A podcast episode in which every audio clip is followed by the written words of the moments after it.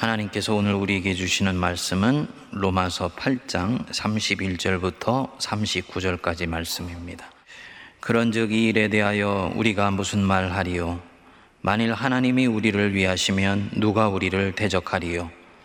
자기 아들을 아끼지 아니하시고 우리 모든 사람을 위하여 내주시니가 어찌 그 아들과 함께 모든 것을 우리에게 주시지 아니하겠느냐?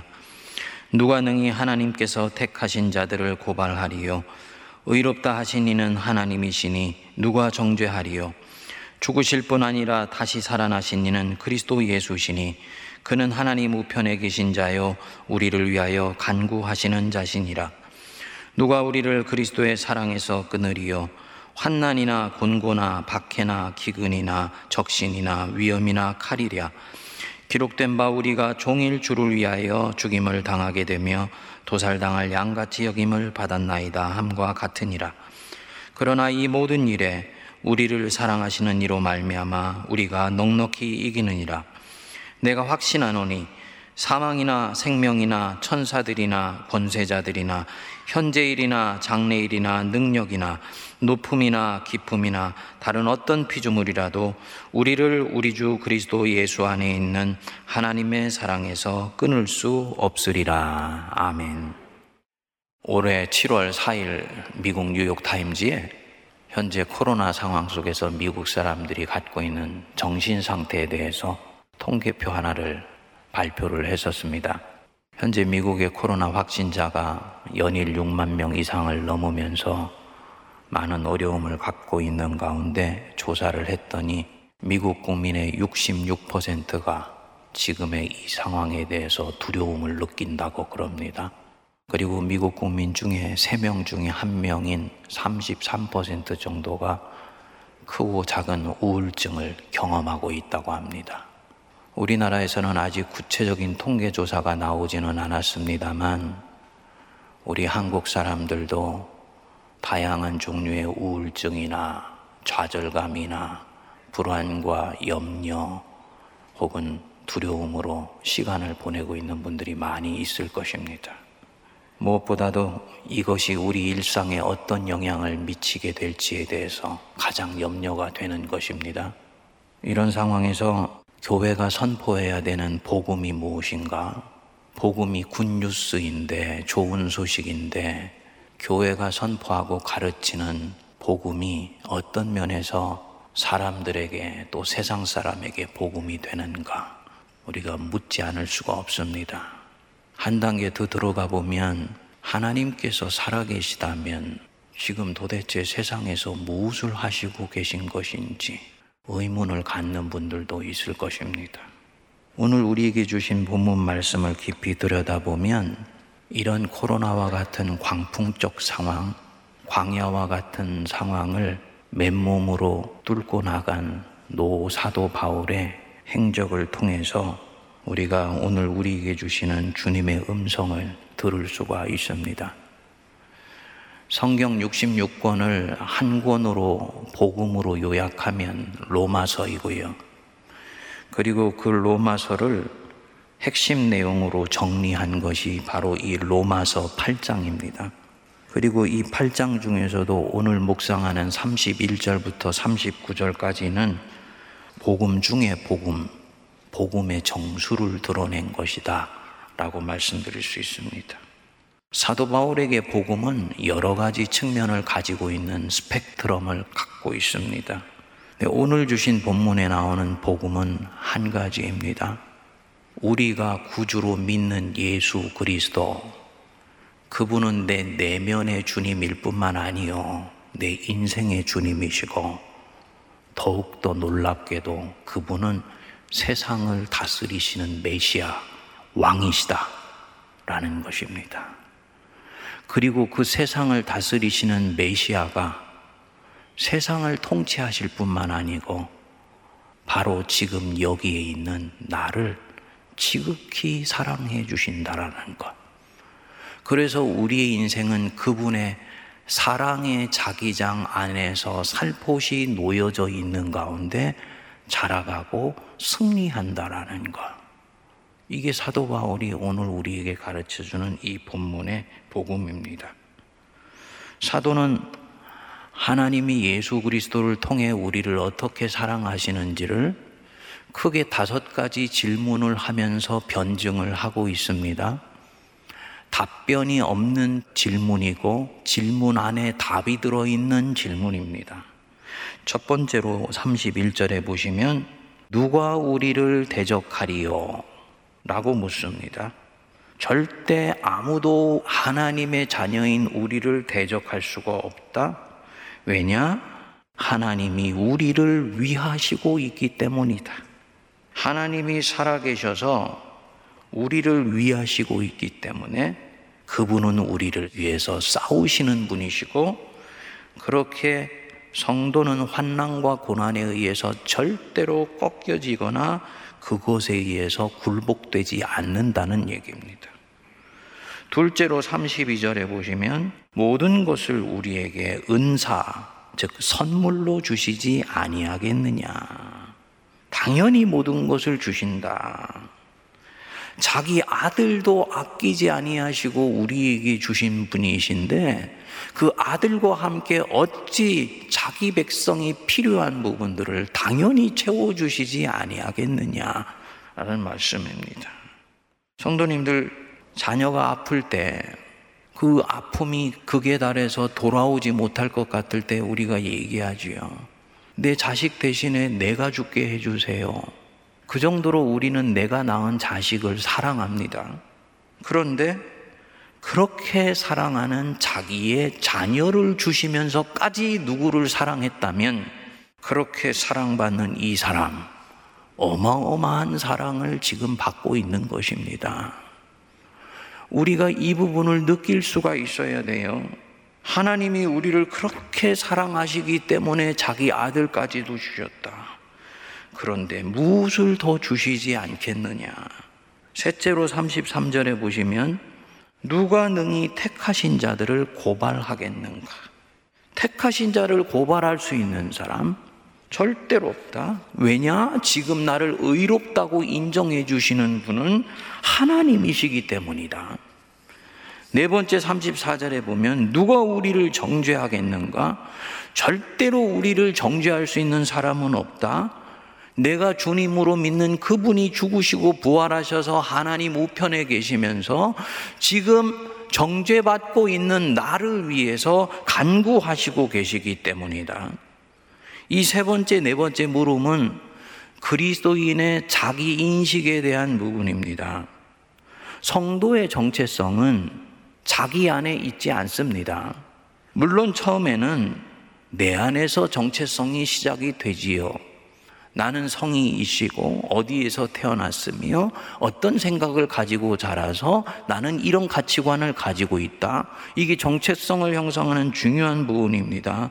하지만 예수를 믿으면 믿을수록 신앙이 성장하면 성장할수록 이 사람의 정체성은 자기 자신으로부터 다른 어떤 것으로 옮겨가요.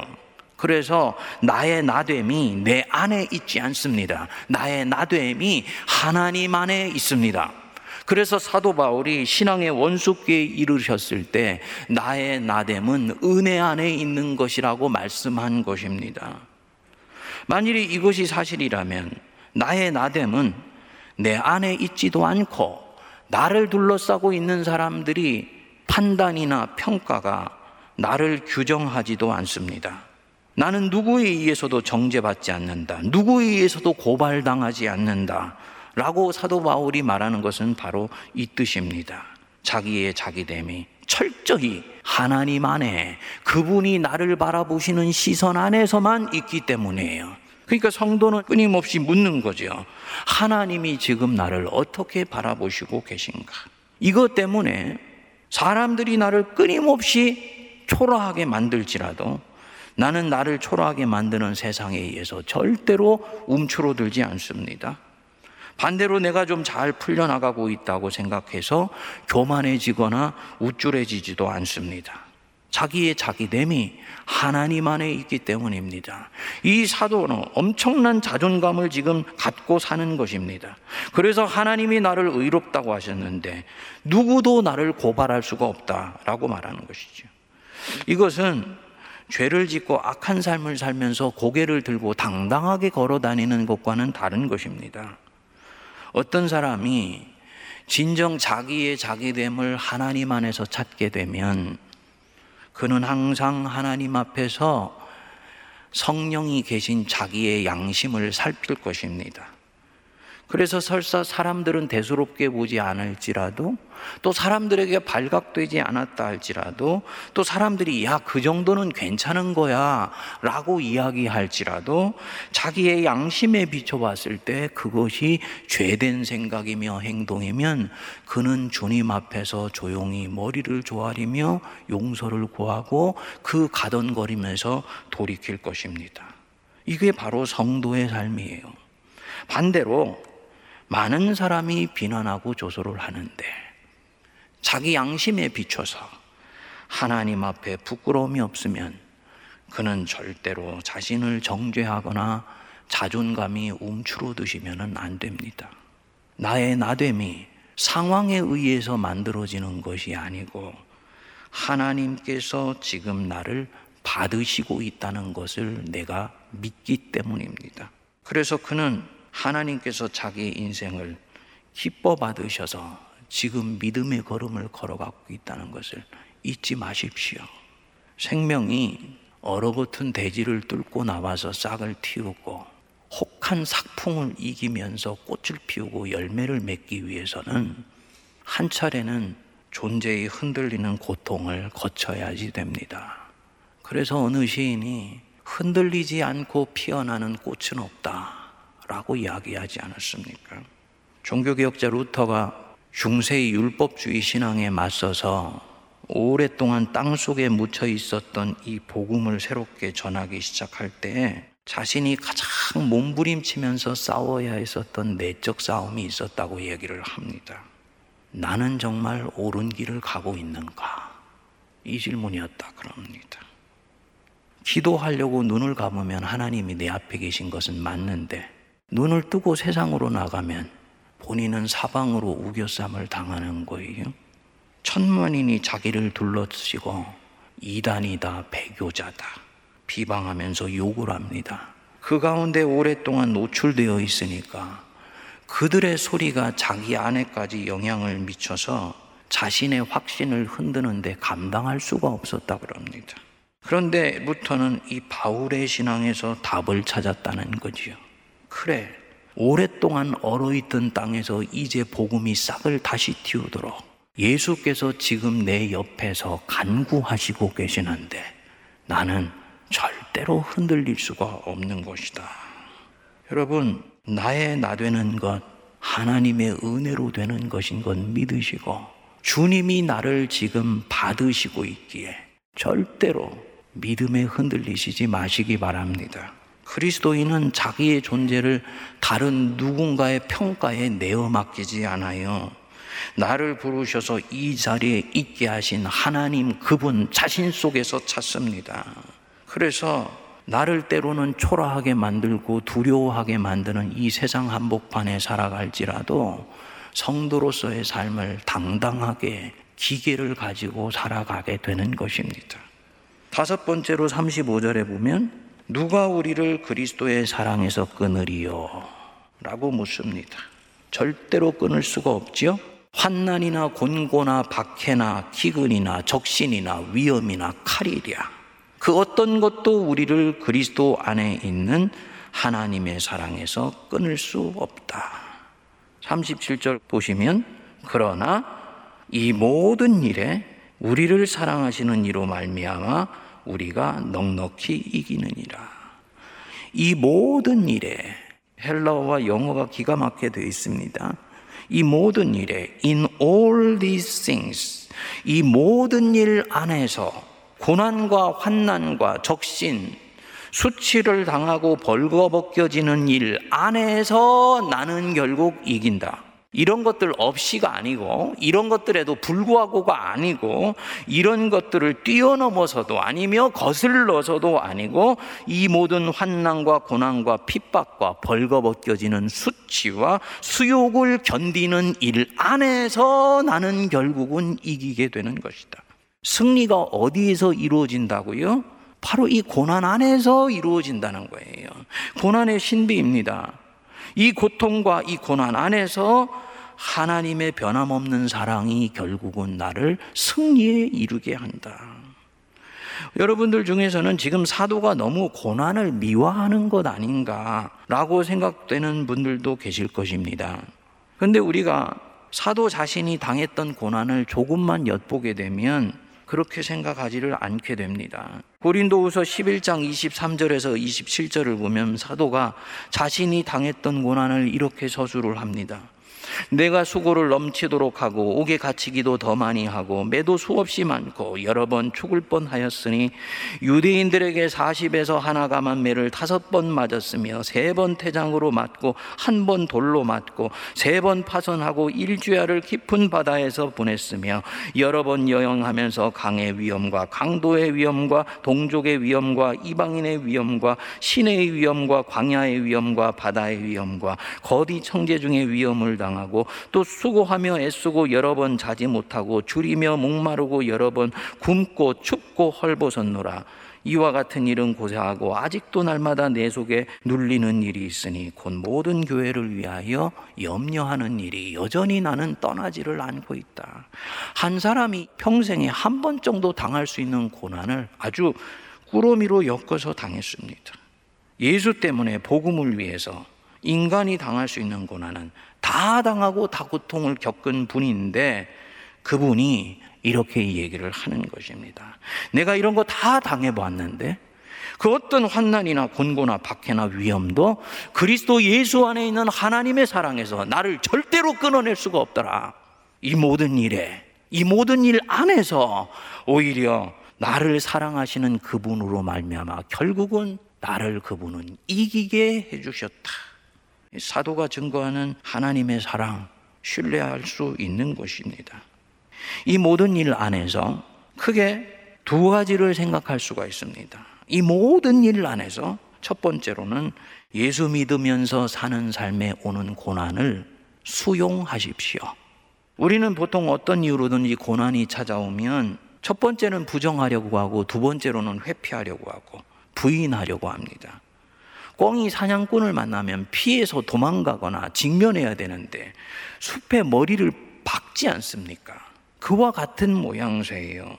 왜? 무서우니까 당장은 회피하고 싶은 것입니다. 그리고 이 고난을 할 수만 있다면 내게서 뜯어내고 싶어 합니다. 오지 않아야 하는 것이 지금 내게 왔다고 생각하는 것입니다. 문제는 뜯어내지더냐, 안 뜯어내지죠. 회피하고 부정하고 무시하려고 하는 만큼 그 고통의 무게는 더 커지게 되어 있습니다. 사도는 어떻게 합니까? 이 모든 일 안에서 우리는 이긴다. 이 고통 안에 자기를 밀어 넣어 버려요. 그리고 그 고통 속으로 들어갑니다. 그리고 그 고통을 수용해 버립니다. 그리고 이것을 극복하고 넘어갑니다. 수용한다는 것은 자학한다는 것이 아닙니다. 하나님이 내 생을 주관하신다는 것을 강철같이 믿고 내게 일어나는 어떤 일에도 하나님의 손길은 절대로 거둬주지 않는 것임을 확신하기 때문에 그분의 터치해 주시는 손길을 신뢰하는 것입니다.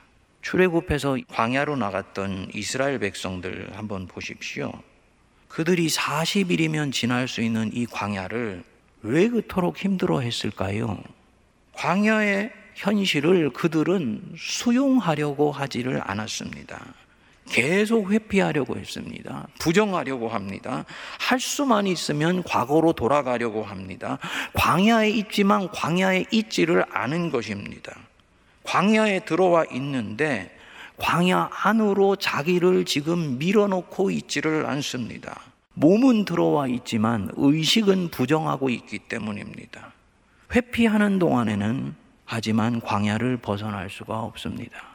이 광야에서 당분간 만나는 고통을 수용하면 그때부터 광야는 벗어나지기 시작합니다.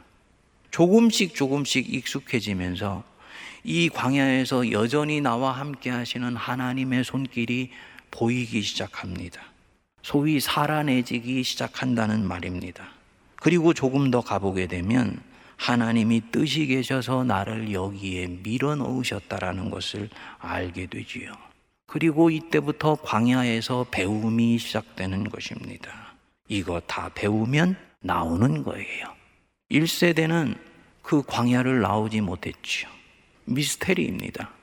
40일이면 지날 수 있는 광야를 40년 동안에도 나오지를 못했다. 왜냐?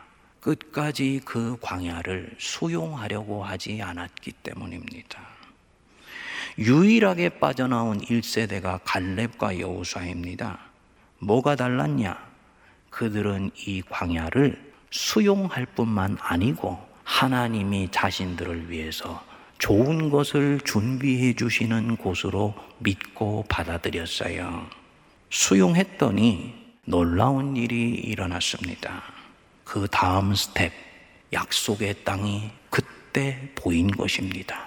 수용하지 않으면 약속의 땅은 절대로 보이지 않습니다.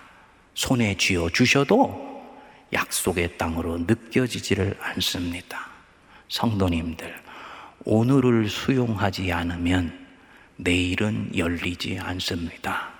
오늘을 수용하면 내일이 소망 속에서 보이기 시작하는 것입니다. 이 고통, 이 코로나의 고통, 수용하시기 바랍니다. 이 코로나 전염병은 우리에게 엄청나게 낯선 삶을 지금 가져다 주고 있습니다. 교회 마음껏 나와 예배도 드리지 못하고요. 무더위에 마스크를 쓰고 예배를 드려야 돼요. 여러분, 저는 한 시간 예배를 드리는 동안에 설교할 때는 벗을 수나 있지. 여러분들은 한 시간 꼬박 쓰고 계시잖아요. 마스크를 쓰고 찬송을 하면 그 힘든 느낌이 이루 말할 수 없습니다. 어떤 성도님들은 주변에 알러지가 나서 벌겋게 되어 있는 분들도 있어요. 경제는 흔들리죠. 앞날은 어찌 될지 누구도 장담할 수 없지. 코로나 이전의 삶과 코로나 이후의 삶은 절대로 같아질 수가 없습니다. 교회도 마찬가지입니다. 지금으로부터 전혀 새로운 교회의 삶이 시작되었다라는 것을 우리가 인식해야 됩니다. 광야지요. 주님 빨리 벗어나게 해 주십시오. 기도해야지요. 하나님이 역사하시도록 간구해야지요. 하지만 하나님이 허락하셔서 일어난 일이기에 이 광야에서 교회도 성도도 하나님 보시기에 통과해야 만 해야 지나가게 됩니다.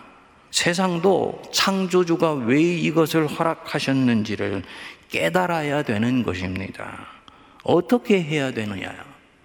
안 와야 하는 것이 왔다고 생각하지 말고 이 코로나라는 광야를 정신적으로 영적으로 깨끗이 수용해 버리시기 바랍니다. 이게 첫 번째 부분입니다. 이 모든 고통 안에서. 두 번째 이 고통 속에 오히려 하나님의 사랑이 역사하시고 계시다는 것을 믿으시고 그 사랑을 발견하셔야 됩니다. 37절에 보시면 이 모든 일에 우리를 사랑하시는 이로 말미암아 우리가 넉넉히 이기느니라. 사도는 인생의 중요한 비밀을 깨달은 분입니다. 좋은 일, 행복한 일에만 하나님이 역사하시는 것이 아니고 오히려 불행해 보이는 일, 고통과 고난 속에서도 동일하게 그를 사랑하실 뿐만 아니라 오히려 더 밀착해서 그를 돌보시고 있다라는 것을 바울은 깨달았습니다.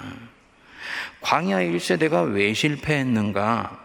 그들은 분명히 애굽에서 나올 때 하나님이 자기들을 얼마나 사랑하시는지를 열 번의 기적을 통해서 경험을 했어요.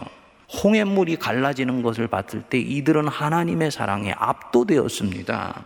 그런데 광야로 나오게 되니 모든 것이 낯선 것입니다. 모든 것이 낯선이 그래서 모든 것이 고통스럽고 그래서 그 고통스러운 낯선 것들이 감당이 안 되는 것입니다. 그만큼 불편하지요. 그리고 이 불편함, 이 고통이 이들의 존재를 뒤흔들어 버린 것입니다.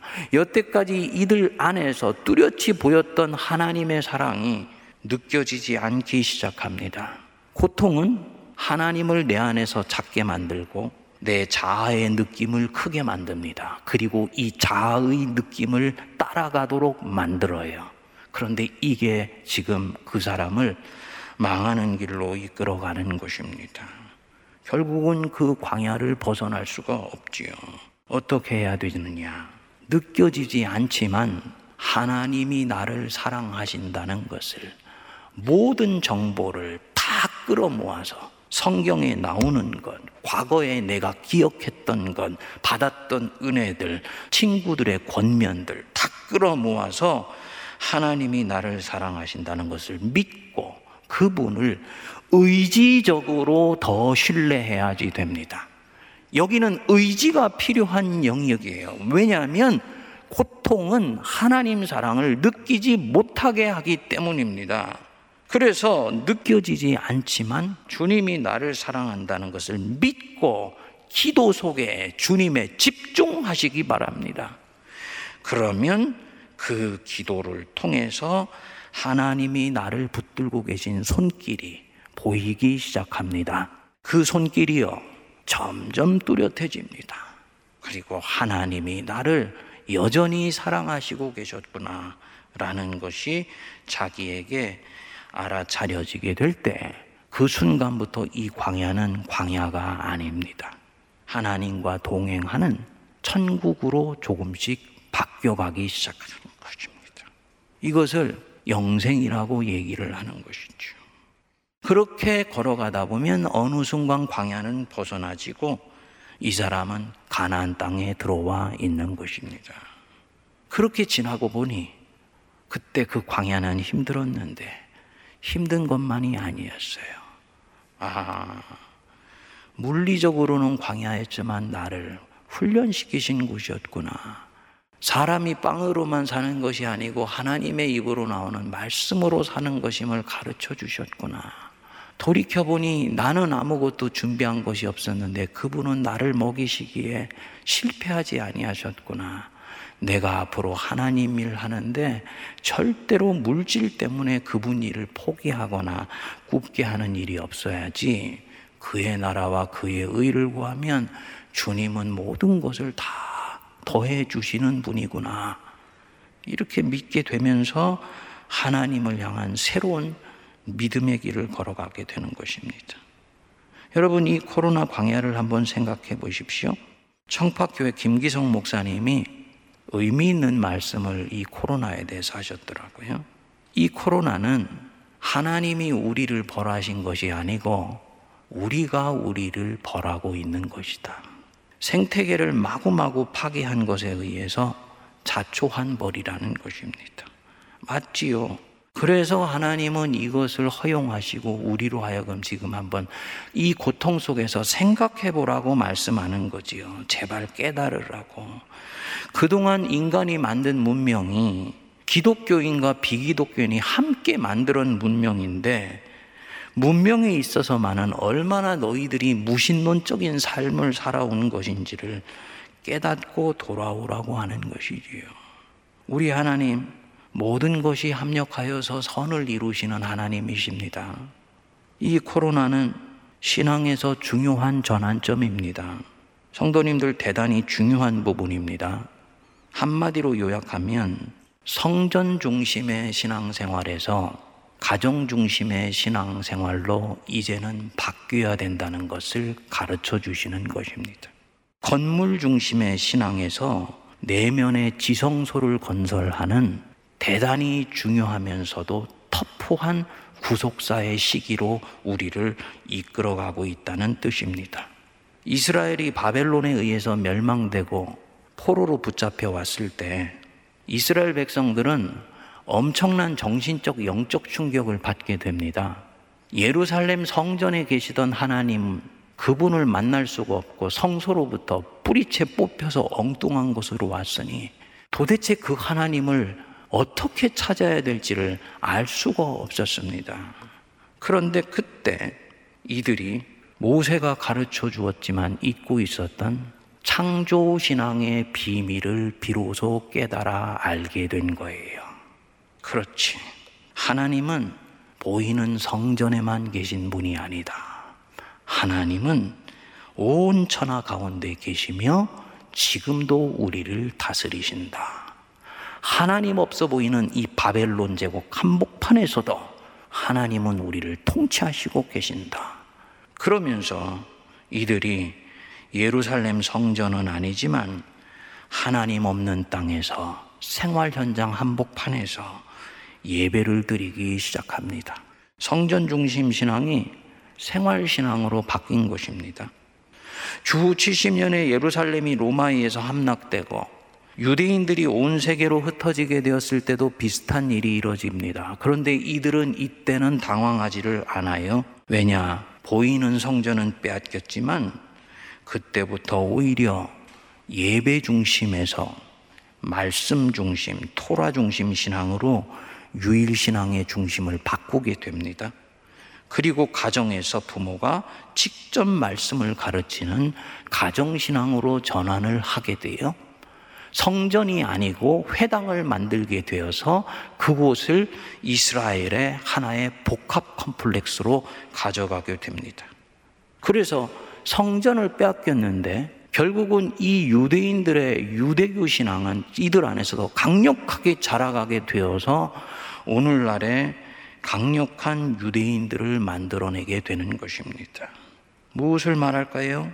하나님의 사랑은 다함이 없다는 것이죠. 모든 것이 합력하여서 선을 이루는 것입니다.